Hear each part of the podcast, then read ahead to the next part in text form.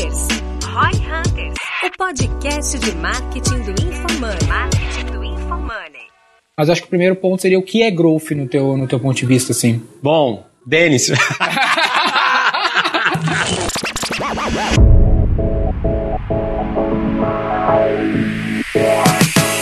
No Roy Hunters de hoje, teremos a participação do Bruno Nardon, fundador do G4 Educação e Norte, e também cofundador de empresas como Canui e Rap Brasil. Neste episódio, você irá entender o que é growth, as principais estratégias para crescer a sua empresa e quais são os indicadores fundamentais a serem analisados para garantir o sucesso do seu negócio. Ouça agora no Roy Hunters.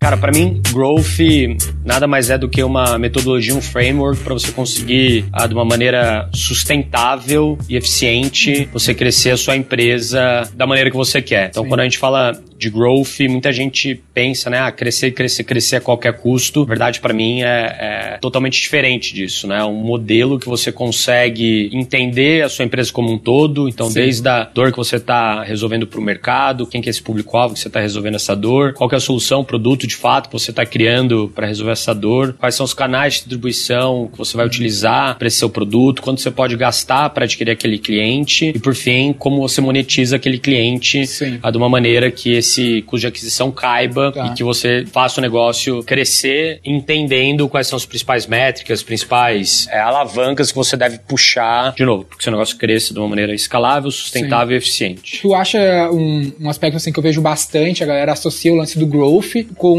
empresas novas, empresas de tecnologia e tudo mais, mas acredito eu, eu queria ver de ti, isso não tem nada a ver, né? Toda empresa, ela teria que ter um pensamento para o crescimento, faz sentido? Exato. Growth só é um termo técnico como vários outros termos técnicos, a gente tem CAC, LTV, cohort, entre... Tu acha que o growth também não é um estado de espírito da gestão? Porque muitas vezes o cara abre o um negócio e abre para ter um emprego, não Sim. abre para crescer. Tu acha que tem a ver com o estado de espírito da administração? O estado de espírito, cultura, o mindset do empreendedor uhum. de saber que, putz, ele criou um negócio para que ele entregue valor para o mundo, né? Uhum. Alguma forma de valor para o mundo. Uhum e se de fato o que ele faz entrega valor para o mundo, porque ficar restrito apenas a um grupo pequeno. Então, quando você está crescendo, quando você tem a mentalidade de crescer, basicamente você está fazendo um favor ao mundo de pegar aquela solução que você pessoas. tem e levar para mais pessoas. Então, é nisso sim, concordo que é um mindset de. Sim porque um lance que eu me incomodo, assim, é um lance que eu nunca quis fazer, não sei como tu, como tu vê isso, é, por exemplo, abrir uma loja do ponto de vista de cruzar os braços e esperar o cliente entrar. O growth não é muito essa lógica de eu tentar tomar controle controle do resultado, trazer a tal receita previsível, o que para nós eu acho que é muito óbvio, mas para a maioria dos, dos, empresários que nos escutam, que são varejistas muitas vezes, Sim. né, o maior que não é do Brasil, o cara às vezes não entende de onde vem a venda dele. Ele acha que tem que cruzar os braços e torcer para não chover, para não quebrar o loja. É, assim, na verdade, o crescimento ou qualquer coisa que você faz, você quer ter o teu futuro, né, uhum. o teu o para onde você vai o máximo controlado dentro da sua mão. Logicamente que muitas das coisas você não consegue controlar, mas você deveria pelo menos saber que todas as coisas que você consegue controlar, você deveria agir em cima delas. Legal. É, eu acho que já se passou há muito tempo o conceito de simplesmente criar uma loja num ponto bom para que as pessoas que passam, o fluxo de pessoas que passam na frente daquele local entrem e comprem com você. Uhum. Hoje em dia, com as ferramentas que a gente tem na internet, com a penetração aí de internet de mais de 70% no Brasil, é, 60% dos brasileiros têm internet através Sim. do smartphone, fica muito mais fácil você você chegar nessas pessoas, mesmo que elas estejam no sofá de casa, ah. você cria demanda ou para que elas comprem através do online ou para que elas vejam um advertising, né, uma propaganda do seu negócio e que elas se movam, ah. saiam é, do sofá delas Sim. e vão e tem um motivo do porquê e até a loja. Esse criar fluxo, para mim, mudou muito conforme até a maneira que as pessoas consomem e mudaram de devices que elas consomem esse conteúdo. Né? Legal. Nessas,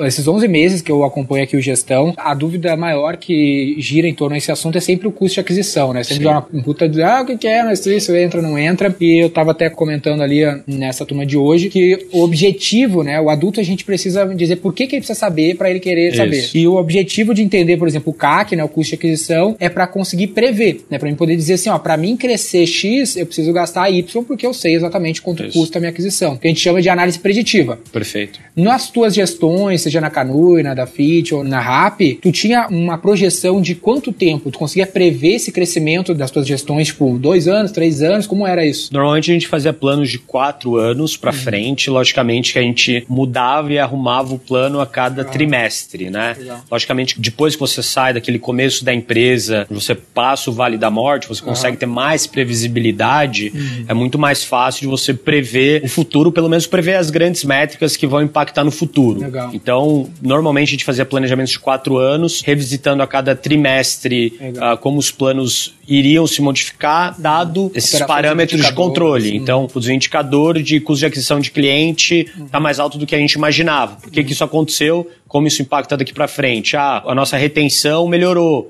como isso impacta positivamente ou negativamente. A minha margem de CVM ou CMV dos produtos uhum. melhorou. Putz, como isso impacta? O que, uhum. que eu, sobra mais dinheiro? Sobra mais dinheiro, posso reinvestir mais? Eu quero reinvestir mais? Eu quero dividir Sim. lucro? Então, eu acredito que esses planejamentos, no começo, eles precisam ser feitos, porque você precisa ter noção do norte, uhum. de quais são as alavancas que movem de fato o ponteiro, Legal. mas ao longo do tempo, o que tem que acontecer é que você tem que ajustar isso com muita sim, velocidade sim. também, dados os testes que você fez, onde está indicadores. Exato, e você vai alterando isso isso. Quando a gente fala de, um, de, uma planilha, vamos dizer assim, fazer uma projeção dos próximos quatro anos da empresa, muitas vezes as pessoas falam, ah, a planilha aceita tudo. E eu costumo dizer, queria ver como que tu vê isso, qual é a diferença entre uma planilha que aceita tudo versus uma análise preditiva? Ambas podem ser feitas sim, no Excel, sim. mas existem diferenças que seriam os dados. Sim. Se eu faço uma planilha baseada em nada, aí é um desejo. Exato. Agora, se eu faço uma planilha baseada em dados exatos, eu tenho uma análise preditiva. Faz sentido. Se você está começando um negócio agora, uhum. Não tem a mínima ideia de quais são as alavancas, os principais indicadores que você consegue movimentar no teu negócio para ter um resultado positivo ou negativo, uhum. de fato, a primeira vez que você fizer essa planilha vai ser achismo é. e ele vai aceitar qualquer coisa.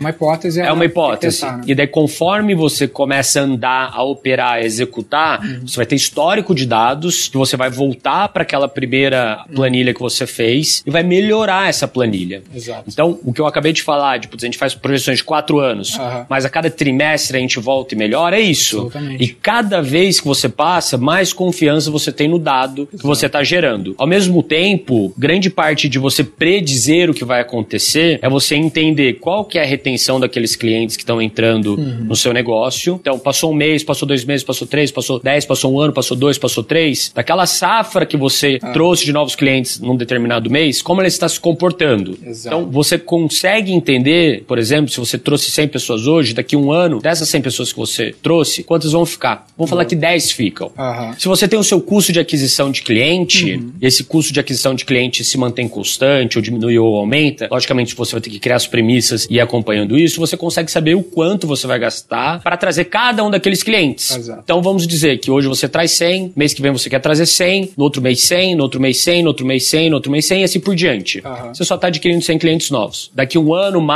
sei lá, seis meses, daqui um uhum. ano, seis meses, todos esses seis próximos meses seus, se você tiver uma retenção de 10, você vai ter 100 clientes que vão voltar pelo menos daqui a um ano e seis meses, Sim. que são cada uma daquelas safras que cada você falou. Cada mês eu adquiri 100. Se Isso. daqui 18 meses eu tivesse 100% de retenção, eu teria 1.800 pessoas, pessoas comprando de mim, não 100. Exato. Eu teria 1.800 pessoas comprando, mais 100. Mais 100 que, que você está trazendo. Exato. O problema é que não tem, você precisa de retenção. Exato. Tem, exatamente. Então, quando você consegue fazer essas curvas uhum. e alimentando elas, melhorando elas, você vai conseguir predizer quantos clientes você vai ter lá na frente. Se você sabe o seu custo de aquisição de cliente, você fala, olha, eu vou adquirir mais ou menos. Posso adquirir 200, 200, 300, 300. Eu vou mais grana porque eu estou mais porque eu tenho uma base Exato. de 1.800 clientes agora. E você vai saber exatamente para esses clientes qual é o comportamento de compras, qual é o ticket médio, qual que é a margem de contribuição, Legal. o quanto você tem de custo variável, de custo fixo, e você vai conseguir predizer, putz, será que naquele momento, em vez de eu estar tá investindo dinheiro para trazer 100, eu poderia estar tá investindo dinheiro para trazer mil? Uhum. Porque agora sobrou muito mais margem para mim. Então, quando você começa, de fato, é um tiro no escuro, Exato. mas a cada mês que passa, você deveria ir melhorando esse modelo, Exato. até um momento que você já está tão granular e tão consciente das tuas métricas uhum. que vai ser só predizer o futuro de uma maneira. Existe um simples. índice de confiabilidade do indicador. Exato. Quanto mais tempo eu rodo, mais confiável ele se torna. Exato. Quanto menos tempo eu tenho, menos confiável ele se torna. Um lance que tu fala que eu acho que tem a ver com isso que tu tá batendo é que muitas vezes o growth ele tá muito associado à aquisição de novos clientes. E tu fala que growth tá mais ligado ao que a gente tá falando agora, a retenção desse cliente. Né? Perfeito. Né? Como que se dá isso nas tuas gestões? A importância, por exemplo, do lifetime? Porque no varejo, por exemplo, é muito tradicional, são pouquíssimos pouquíssimos os varejos que cadastram o cliente. Sim. Então o cara nem pensa que existe a recompra. Sim. Ele pensa, meu, beleza, amanhã eu tenho que adquirir um novo. Tem alguns estudos, e daí provavelmente você vai saber melhor do Uhum. que eu, que é cerca de 20 a 30 vezes mais caro Exato. Você trazer um cliente novo do que reter um antigo. A Então, famosa fidelidade no meu comércio. Exato. Só se baseando nisso é, e entendendo que a cada cliente antigo que você retém, você não precisa adquirir um novo, você já tem aí um fator de 25 vezes de gasto a menos de marketing. Exato. Então, normalmente a maneira que eu utilizo isso é entender muito bem no meu funil de compras entre aquisição dos clientes, conversão deles para de fato virar um cliente e retenção, como eu crio uma experiência fluida desde o momento do primeiro contato até o momento da entrega do produto para que essa experiência gere uma retenção no final, seja da minha proposta de valor ser muito boa, do meu negócio, que grande parte das vezes o que retém a pessoa é isso. Você resolveu uma dor tão grande nele, de uma maneira tão boa, que esse cliente vai querer continuar te utilizando.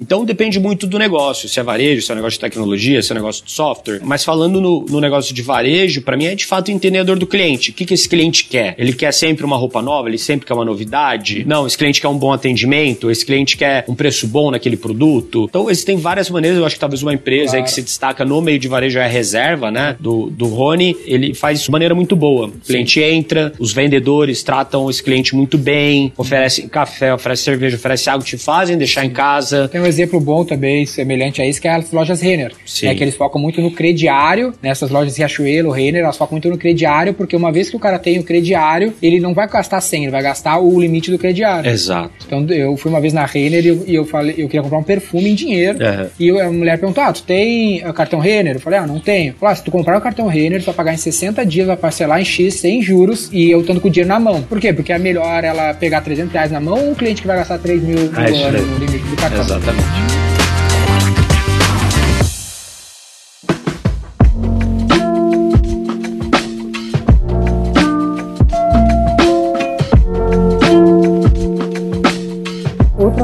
Relacionado a isso é importante a gente ter essa clareza do lifetime, porque muitas vezes o custo de aquisição ele não se paga no curto prazo. né? Vamos dizer que eu estou lojas Renner e tu investiu lá em publicidade mil reais para me adquirir e eu vou lá gastar 300 reais no perfume. Pegando a margem de contribuição, eu peguei um puta prejuízo nesse cliente. Sim. Agora, se eu gastar 3 mil, 4 mil, porque eu virei um cliente do crediário e vou gastar lifetime, aí que eu tenho payback desse investimento, exatamente, né? Exato, exatamente isso. Um aspecto que eu acredito que é importante para retenção, a gente ouve muito falar dos aplicativos, da, do Spotify, eu gosto muito do case do Conta Azul no Brasil, própria Rap. Eu acredito que o lifetime ele acontece quando a empresa consegue se tornar indispensável na vida do cara. Por exemplo, a SAP. né? A gente fala de NPS para medir, medir a satisfação, o NPS da SAP é péssimo, tipo 2, 3. Sim. Só que é indispensável. Eu posso odiar ele, só que eu não posso trocar de, de empresa, né? Como que tu vê isso na- nas tuas operações? Para mim, no, no cálculo do LTV, você vai ter ali o quanto que aquele cliente gasta por ano com você versus a margem de contribuição versus o tempo de vida que ele fica contigo.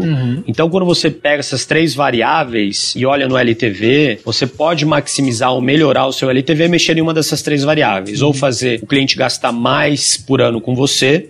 Então, você pode criar novas oportunidades dele gastar, novos produtos, produtos diferentes, etc. Você pode melhorar a margem de contribuição que você tem naqueles produtos. Então, a margem de contribuição normalmente é muito mais olhar para dentro de casa Sim. e melhorar a eficiência do seu negócio. E por fim, você fazer ele recomprar várias vezes por muito tempo. Todos esses três, eles têm a ver com uma coisa, né? Talvez menos a margem de contribuição, com proposta de valor, né? Existe uma dor, você pode, putz, se você tá hoje morrendo de febre, com a dor de garganta Violenta. violenta e você precisa trabalhar, Aham. cara, o melhor jeito de você resolver isso é tomar uma bezetacil, né? Uma, Sim. a bezetacil, que é uma injeção de antibiótico, porque você tá com aquela dor saliente na tua vida. Agora, se você for tomar uma vitamina C pra melhorar, você não vai melhorar. Então, assim, de fato, ter uma proposta de valor, resolver uma dor que de fato é grande para aquele cliente, é o que muda dele continuar te usando versus usar outros. Então, tem muitas coisas que você consegue fazer no teu negócio para se diferenciar nesse sentido. Então, por exemplo, você tem uma marca própria que só você tem, essa marca, ela é muito bem vista, muito querida, e você só vende nos seus canais de distribuição, Tu tem um diferencial. então você tem um diferencial do cliente só ir no teu negócio. Se você é uma empresa que serve vários tipos de conteúdo, por exemplo, uma Netflix,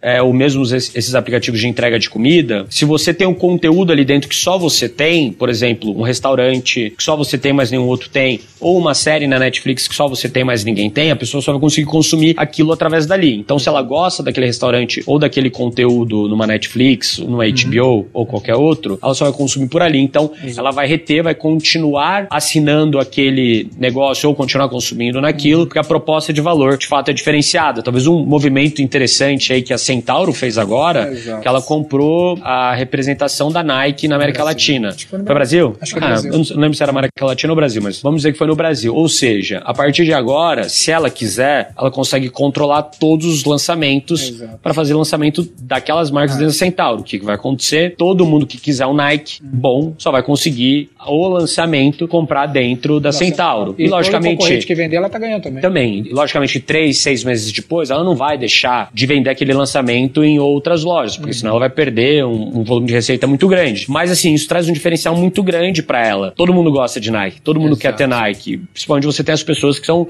os heavy users, né? Os power users, os core users, as pessoas que mais amam aquilo. Todo lançamento as pessoas vão querer ver aquilo. Então o custo de aquisição dela vai diminuir muito. Por quê? Porque as pessoas vão ser empurradas uhum. a ir na loja da Centauro ou no site da Centauro para ver essas novidades. Elas vão se sentir obrigadas. Elas vão ser obrigadas, essa é a palavra. Então uhum. as pessoas vão ser obrigadas a ir na Centauro, porque elas não vão ter outro lugar de opção para isso. Vai fazer o quê? Vai diminuir o custo de aquisição de cliente, porque muitos clientes bons vão entrar por essa novidade. E também elas sempre vão voltar de maneira recorrente, sabendo que esses lançamentos só vão acontecer na Centauro. Não estou dizendo que vai, mas estou supondo que esse foi um dos racionais. Uhum. E elas vão continuar voltando, que vai fazer com que o LTV desses bons clientes se torne maior, pelo fato de só ela ter o um monopólio desse produto, pelo menos das novidades. Um exemplo nesse setor até de moda e tudo mais é o, os embaixadores, os influenciadores, né? Que às vezes tu conquistar um influenciador muito importante, tava conversando com o pessoal ontem, ontem sobre o efeito da Gisele Bint na Vivar. Uhum. Eles tentaram tirar a Gisele Bint como garota propaganda e isso teve um impacto super forte nas vendas. Já, obviamente, de reduzir as vendas. Uhum. Então, às vezes, tu ter o monopólio da celebridade ou dos canais de comunicação também pode ser um jeito de fidelizar o cliente, né? Logicamente. Eu Porque acredito... se ela for pro concorrente, ela vai levar com ela. Exato, a imagem junto, né? É. Assim, para mim, qualquer coisa que te traga um diferencial de monopólio, a palavra aqui é monopólio. Exato. Seja um Aquilo monopólio. que te torne a proposta única de valor. Né? Exato, proposta única de valor. único, singular. Exato, exatamente. Único, singular, monopólio. Eu acho que tem o diferencial, seja da Gisele Bint com a Vivara, seja de um primo rico com a XP, Exato. seja de qualquer tipo de canal de influenciador que pode ser o seu proprietário ou de alguém, seja através de produtos que só você tem é, que ninguém mais tem, ou de um serviço de fato que você consegue prestar que ninguém de mais. canais, né? Essa a compreensão teve aqui uma confusão também na interpretação dos canais, a gente está discutindo ali dentro, que, por exemplo, o influenciador pode ser, a gente tem, o canal às vezes é como se fosse uma tubulação, que tu tem a conexão, a conexão é a venda, mas tem vários canais que vão trazer fluxo para essa conexão, Isso. né, que é a venda. Então pode ser o, o embaixador, um ponto de venda, ah, pô, quanto vale um ponto na Oscar Freire, por exemplo, que é um limitado e uhum. tem muito valor para construção de uma marca de moda Isso. e tudo mais. A dominação desses canais, esses monopólios, acaba empurrando o concorrente para fora e segurando o consumidor contigo, né? Exatamente. Assim, para mim, quando eu falo canal, eu entendo muito como shopping center. Uhum. O que eu quero dizer com shopping center? Muitas pessoas passam dentro de um shopping center por N motivos, seja para ir consumir em alguma loja, seja para ir para praça de alimentação, seja para ir para o cinema, que hoje cada vez mais, mas pode ser para ir para algum lazer, uhum. simplesmente. Então esse shopping center tem um fluxo de gente muito grande. Uhum. A pergunta é: quais são os outros shopping centers entre aspas que você quer estar Exato. que vai ter um fluxo de gente muito grande? Exato. Então, Oscar Freire poderia ser considerado um shopping center, Exato. que é um lugar que tem muito fluxo de gente e que tem um motivo de você estar ali. O Facebook, o Instagram,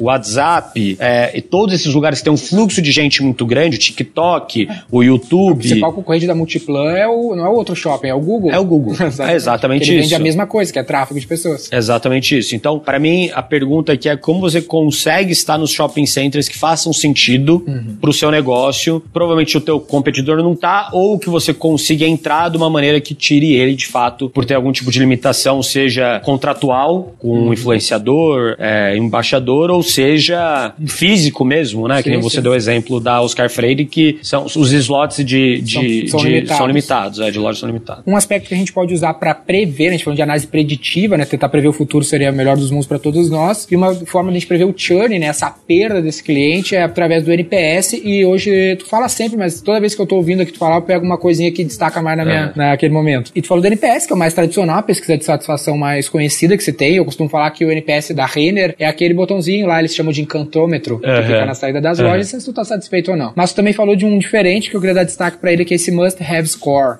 Isso. Como que é esse? Cara, o must have score, basicamente você faz uma pergunta é, de como aquela pessoa, aquele cliente se sentiria se o seu negócio deixasse de existir. Ótimo. E daí você tem algumas alternativas para a pessoa responder. A primeira alternativa é eu me sentiria muito desapontado se o seu negócio deixasse de existir. A segunda é eu me sentiria desapontado. A terceira é indiferente e a quarta é nenhuma das respostas acima. Quando tem estudos, e daí vocês podem até buscar lá com mais calma, must have score, M-H-S, must have score, que quando você tem cerca de 40% das respostas sendo é, eu me sentiria muito decepcionado se o seu negócio deixasse de existir, isso quer dizer que o teu negócio de fato resolve uma dor grande. Que é esse A, assim, esse é o Isso, que é, o é a primeira resposta. Que de fato resolve uma dor grande, provavelmente o teu NPS estaria muito próximo de ser mais alto do que não ser, mas isso de fato mostra assim, putz, cara, às vezes a pessoa dá um NPS ruim, porque Por causa você. que eu tava te falando. Exato, exatamente. eu posso, meu, eu não vou indicar pra minha mãe, eu, não- eu gosto da minha mãe, eu não quero que ela passe essa tortura de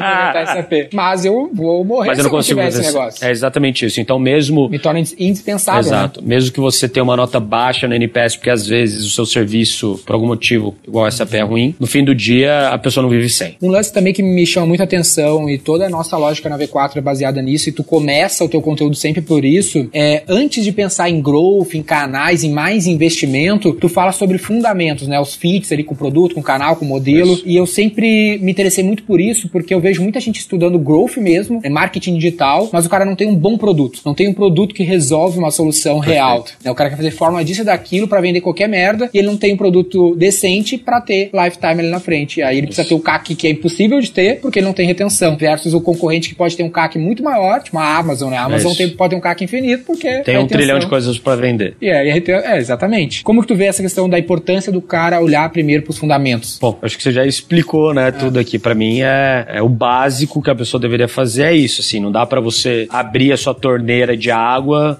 se você quer que, que a água junte, né, na sua pia, não dá pra você abrir tendo um ralo gigante nela que não vai fazer a água subir. Então a primeira coisa que você precisa fazer, logicamente, que não somente isso, mas é estreitar esse ralo para que ele fique pequeno o suficiente para que essa água comece a acumular. E daí vem sempre é, aquele compromisso de custo-benefício de o quanto eu espremo o ralo versus o quanto eu abro mais a torneira. Isso é um equilíbrio que o empreendedor, que todo empresário precisa ter. Nem sempre o seu produto vai ficar bom o suficiente para você lançar ele na rua perfeito, né? Então vem aquela frase de feito é melhor que perfeito, mas existem um caminho crítico no seu negócio, que daí cada pessoa deveria saber qual que é, que esse caminho precisa estar um pouco melhor do que pior, né? Sim, é, é tipo tão simples quanto isso. Eu acho que um bom exemplo que tu sempre dá é o Nubank, né? Nubank, antes de ser uma boa empresa de growth, o produto é muito bom. Né? Exato, exatamente. Assim, hoje se você pensa no Nubank, tudo bem que ele é um, um modelo um pouco diferente, né? Sim. Que basicamente todo mundo quer ter crédito. Exato. A dor que o Nubank soluciona de conseguir dar mais crédito para as pessoas que não têm acesso a crédito. E no fim, quando você está dando esse tipo de acesso a pessoas que não têm Uhum. esse acesso, a demanda já é inerente a ele. Então, a dor é muito grande.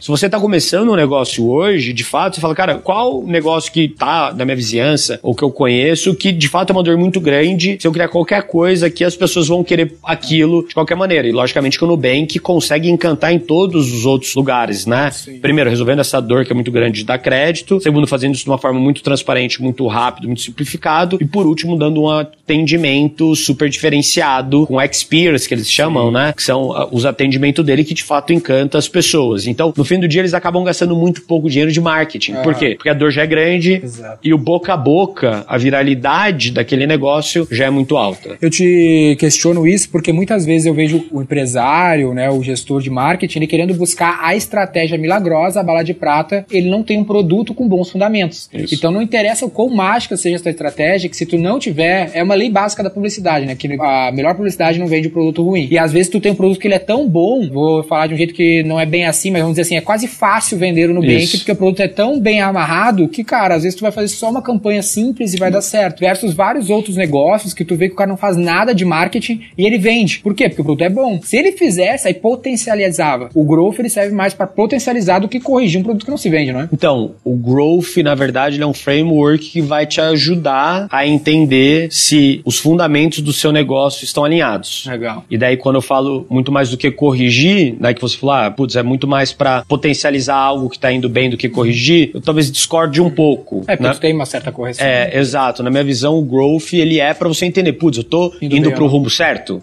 Se eu não tô indo pro rumo certo, aonde está o erro? Isso faz sentido, porque muitos clientes nossos, a gente já pega o cara com alguma certa estrutura e a gente começa pelo BI, por exemplo, ao Isso. invés de começar pela mídia. Porque, pô, peraí, tu já vende 1,5 bilhões. Eu não vou pegar teu dinheiro e começar a torrar em outros canais pra testar. Primeiro precisa entender como que estão tá os canais atuais. É Porque isso não aí. o teu CAC, né? Por É. exemplo, não tem como saber se o meu vai ser melhor que os outros, porque eu não tenho esse indicador. Exato. Então, assim, pra mim, o, o growth como um todo é isso. É você conseguir entender dentro de casa o que, que funciona e o que, que não tá funcionando, entender os pontos de atenção que você tem que ter com isso, e daí, em cima disso, criar a base pra poder, daí sim, criar o castelo né, de growth em cima. Exato. E se você fizer ele num fundamento ruim, vai ser igual um castelo de areia, que o mínimo balanço ou mínima chuva ele vai desmoronar. Então, é, eu acredito que exatamente esse papel que vocês fazem Exato. na V4 de, cara, calma lá, calma lá, Vamos não adianta eu só pegando. pegar aqui e abrir mais a minha torneira se o ralo tá grande, ou se eu nem sei o buraco que é o ralo. Exato. Tipo, às vezes você nem sabe, tipo, ah, qual que é a potência, né? Qual que é o volume de água que tá saindo, qual que é o tamanho do ralo que eu tenho. É, cara, calma lá, calma lá, eu quero fazer a piscina encher. Se eu quero fazer a piscina encher, deixa eu entender qual que é o tamanho do buraco, qual o fluxo, né, do, do ralo, qual que é o fluxo de água que tá entrando e medindo isso da maneira correta, tendo a base, daí sim você consegue trabalhar em cima e por isso que eu acredito que o trabalho que vocês fazem é totalmente diferente e único, singular. Essa é a proposta de valor única que vocês têm Exato. do que todo mundo que tá no mercado.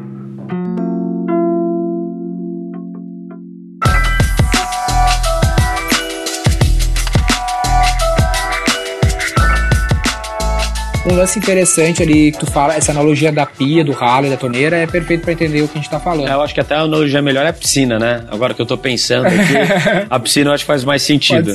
Por que, que eu te volto nesse ponto? Porque o lance é assim, ó, a gente pode mudar o tamanho do ralo, mas a gente não pode eliminar o ralo. Ele sempre vai existir Isso. uma certa perda. Por que, que eu te falo isso? Porque a gente tem vários negócios no V4 e muitos deles são contratos B2B, Uhum. que eles não são volumosos. E existe uma relação muito forte com o cliente que o cara fica magoadíssimo quando perde esse contrato. Uhum. E a gente costuma falar que, meu, o cliente sempre cai. A questão é quanto tempo. Exato. Uma hora ou outra ele vai adotar uma outra solução. Tende a acontecer isso, a probabilidade é muito grande. A questão é tu estender esse prazo. Faz Exato. sentido? Faz todo Não adianta eu sentido. ficar magoado toda vez que eu perder um, perde, Não, perde um cliente. Isso, né? isso é normal. Todo mundo perde cliente. O principal ponto é entender por que, que eu perdi. Exato. O que, que aconteceu no meu fluxo que ele saiu. Foi um mau atendimento? Foi que o meu vizinho, talvez o meu concorrente, tem um produto superior ao meu? É tipo aquela entrevista de demissão pra entender por que Ex- o cara tá saindo. Exatamente, isso é essencial e poucas pessoas utilizam Uhum. esse asset, né? Esse, nem sei falar em português, Tipo um recurso. é esse recurso tão bom que é o cliente que está saindo. Porque o cliente que está saindo, ele é a maior fonte de melhoria que você pode ter Exato. pro teu negócio. Para entender o teu fluxo inteiro, onde você errou, o que, que você pode melhorar e o que que o outro que está indo tem de melhor que você. Você falar, ah, faz sentido ou não faz. Ou de fato, putz, era um cliente ruim, eu quero mais que vá embora.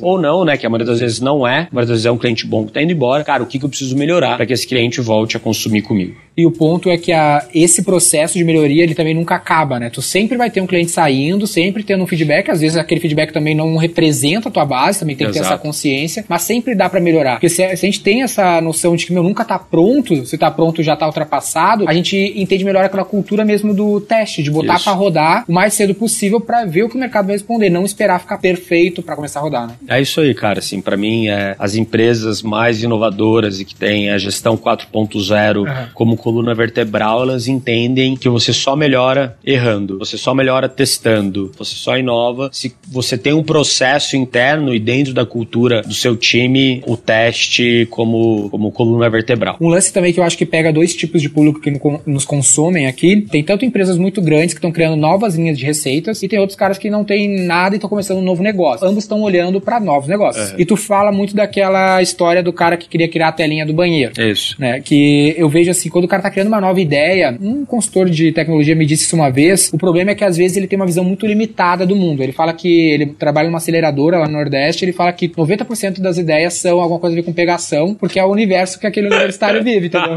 Então ele só, só conhece esse problema. Sim. Como que tu vê isso e como que, imagino que tu receba várias oportunidades de, Uhum. de negócio que sejam meio nessa linha, né? Cara, sim, é, até que eu apresento durante a minha aula, é, e é um dado público, 42% das startups, elas morrem porque o mercado não necessitam delas, uhum. né? O maior caso de morte de startups é isso, é você criar algo que, que não, não resolve, que pode até resolver um problema, mas uhum. um problema muito pequeno, um problema muito específico, que não gera valor de fato para a sociedade. E isso é um dado da CB Insights. Assim, o que eu vejo aqui é que existem várias maneiras de você ter uma ideia, né? Uhum. Seja a mais comum, curar uma dor própria sua, Sim. então é aquela dor que você vive, convive e você fala, cara, eu preciso resolver isso, deveria ter uma maneira melhor. Então, uhum. Principalmente a galera mais jovem, quando uhum. fala, ah, quero resolver alguma coisa para pegação, é por causa disso, é um problema duro na vida deles, né? Principalmente quando eles são jovens, conforme vão ficando mais maduros, vai ficando talvez com amadurecimento mais simples. Uhum é, disso acontecer, mas o que acaba acontecendo, né? Então, esse é um jeito, outro jeito é de fato você tentar fazer o que eu chamo de intraempreendedorismo. Então, você se juntar a alguma companhia, alguma startup, alguma empresa e lá dentro ter sempre esse mindset positivista, um mindset de empreendedor. Uhum. Você acordar com o espírito empreendedor. Cara, querendo resolver problema, querendo fazer as coisas andarem. E normalmente, quando você está nessas ah, empresas um pouco maiores ou até mesmo startups que estão crescendo rápido, você consegue ver várias coisas que poderiam ser melhores, que são dores de fato dos clientes, e ali dentro você pode ter uma ideia, pô, cara, esse problema aqui que esse cliente tem, que eu tô atendendo, é um problema que é verdade para mais 10 clientes. Exato. Será então que eu não posso usar isso para resolver, de fato, e criar um negócio em cima? Então, essa é a segunda maneira que eu vejo de ter uma ideia. E a terceira maneira é, de fato, você pegar e estudar o problema dos outros, né? Exato. E daí é um pouco mais distante, é um pouco mais difícil. Normalmente, é. empreendedores de terceira, segunda, terceira ou quarta viagem, normalmente seguem esse caminho, porque é um negócio que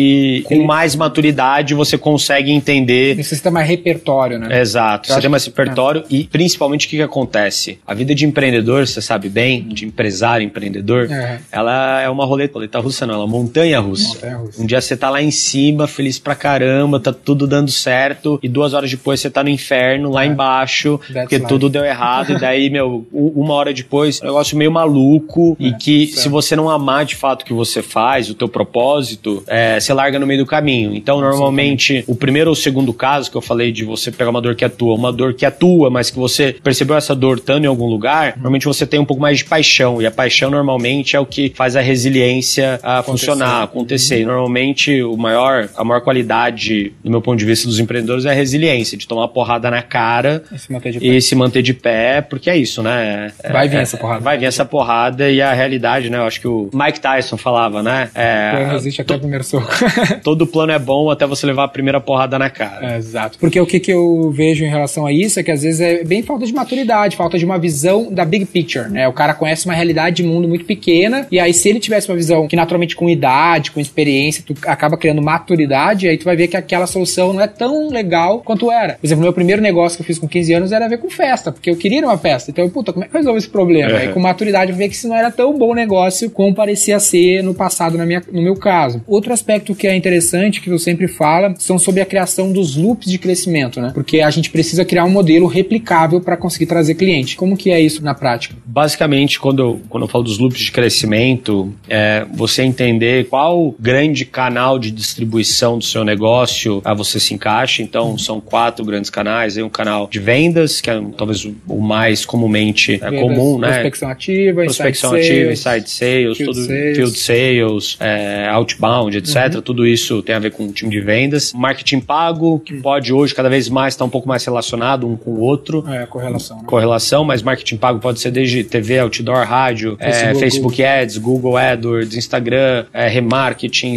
tudo que está correlacionado ali, algo relacionado a você pagar. E gera demanda. Exato, e gera demanda. Talvez não gere, mas pelo menos conta sua história, né? é isso. O terceiro é ter algum quê de viralidade, né? Uhum. É, e o quarto é um pouco menos comum, que basicamente é todo o conteúdo gerado por usuário, né? Que a gente chama de User Generated Content. Nesses quatro grandes canais, você tem loops neles, né? Então, imagina no caso do vendedor. Você tem um vendedor, aí ele vai lá, faz algumas vendas, com a margem de contribuição, lucro dessas vendas, você consegue contratar outro vendedor. Se tudo se manter linear, vai fazer dois vendedores, vão vender duas vezes mais do que um vendedor. Vão contratar outro. Que vão contratar, outro, vão ter mais lucro. Exato, vai virar uma espiral de crescimento. Então, no fim do dia, é um pouco disso que a gente precisa entender como loop, né? O que muda, na verdade, é que isso eu expliquei de uma maneira muito simples como esse loop funciona. Uhum. Mas, na verdade, você deveria detalhar todo o processo que envolve uhum. aquele loop. Então, se você tem um time de vendas, é, ou se você está fazendo marketing pago, marketing pago ele não é só fazer um anúncio. Exato. Então, você vai fazer o anúncio,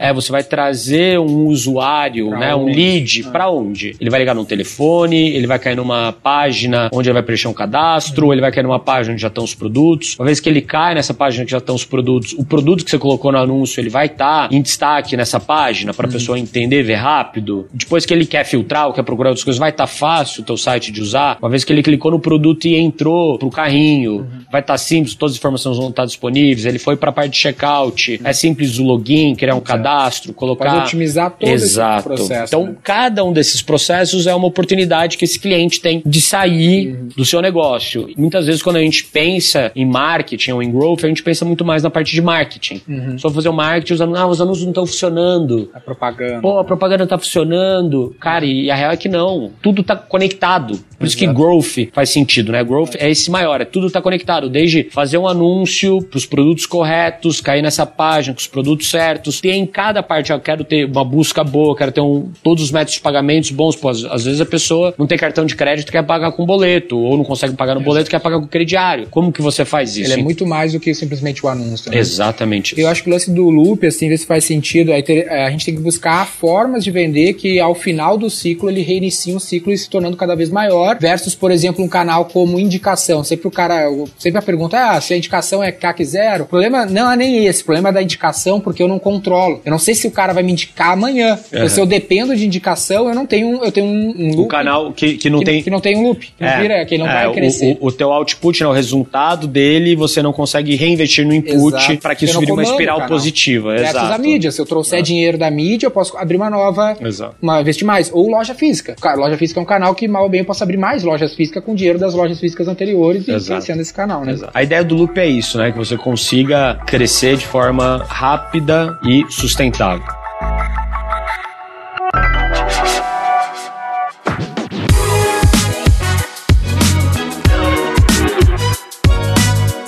Pra gente finalizar, Nardon, tu fala sobre o profissional de branding, né? O profissional de marketing tradicional versus o profissional de growth. Eu acho que foi nesse ponto, você sempre fala que a gente teve um match ali que a gente se conectou lá um ano atrás. E eu queria ver de o que, que é esse profissional e o que, que tu enxergou na V4 pra gente fechar essa parceria aí pra 2020. Cara, sim, é, pra mim o, o profissional de marketing que vocês bem pontuam na V4. Uhum é o cientista do marketing. Na verdade, existem duas grandes formas de marketing, que é o marketing, uma parte que é mais aquele do, do Mad Men, branding. né? Que é mais branding, daquela série lá da Netflix, que é a pessoa que vai cuidar da arte, de um tema geral, de como a empresa vai se posicionar, institucional, institucional é um pouco mais de PR, de eventos. Isso tem profissionais que são maravilhosos, que eu amo eles, uhum fazem isso muito bem. E existe o marketing, que é o marketing dos números, uhum. que é a matemática. A matemática. Por, é, o matemática, a matemática por trás do marketing. Uhum. Você consegue medir tudo. Quando você consegue medir tudo, você precisa de profissionais que gostam de números, que não tenham medo de números, que se sintam à vontade com números. E esse profissional é um profissional normalmente que esse profissional que gosta mais do branding não gosta de fazer. E vice-versa. Eles são complementares, eles são Exato. os dois muito importantes para qualquer tipo de empresa. Então, o, esse esse profissional de marketing, eu vejo que ele tem que ter várias competências. Hum. Ele tem que entender de marketing, ele tem que entender de dados, hum. ele tem que entender de engenharia, ele tem que entender, cara, um pouco de tudo, até de negócios, né? ele tem que ser multidisciplinar, também não só de matemática, sim, sim. mas ele tem que entender de negócios. Exato. Ele é uma pessoa que pensa com a cabeça de negócios, que ele vai olhar um DRE,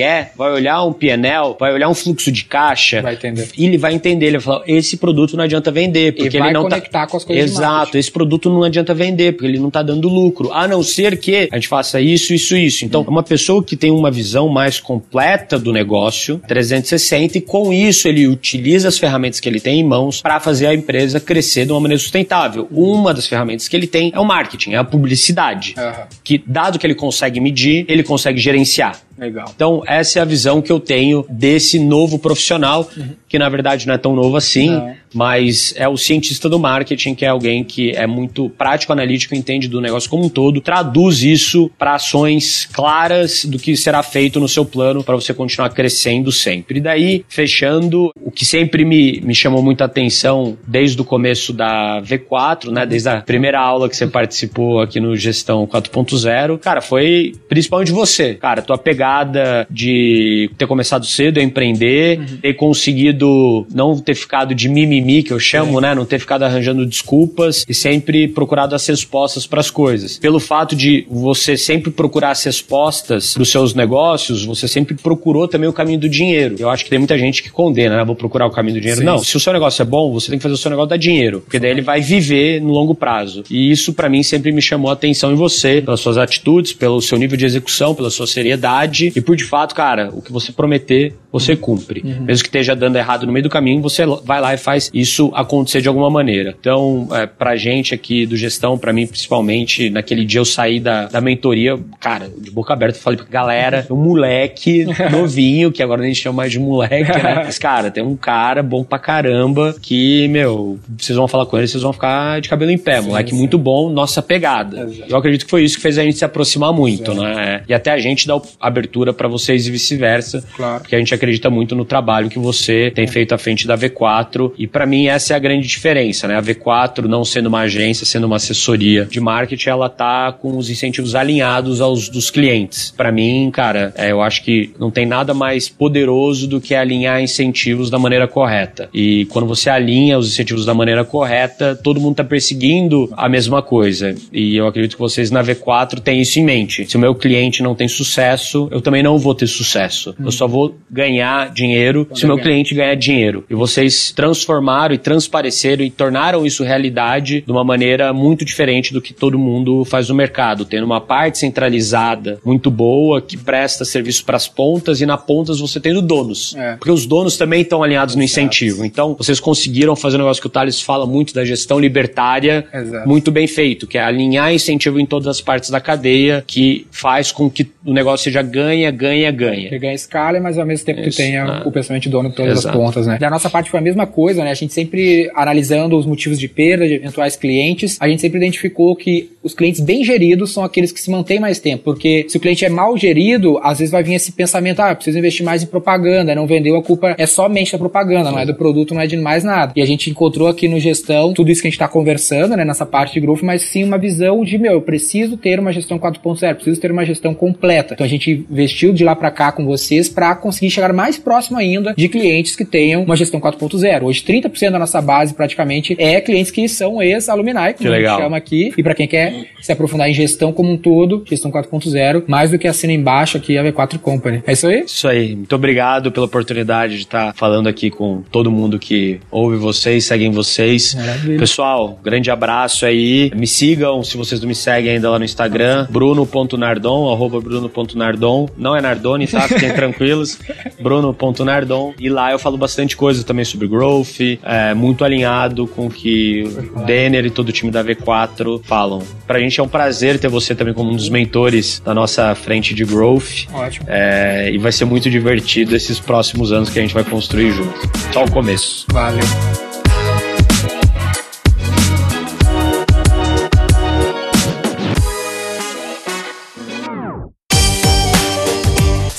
Roy Hunters no Instagram pelo arroba Roy Hunters Oficial e faça parte do nosso exclusivo grupo no Telegram.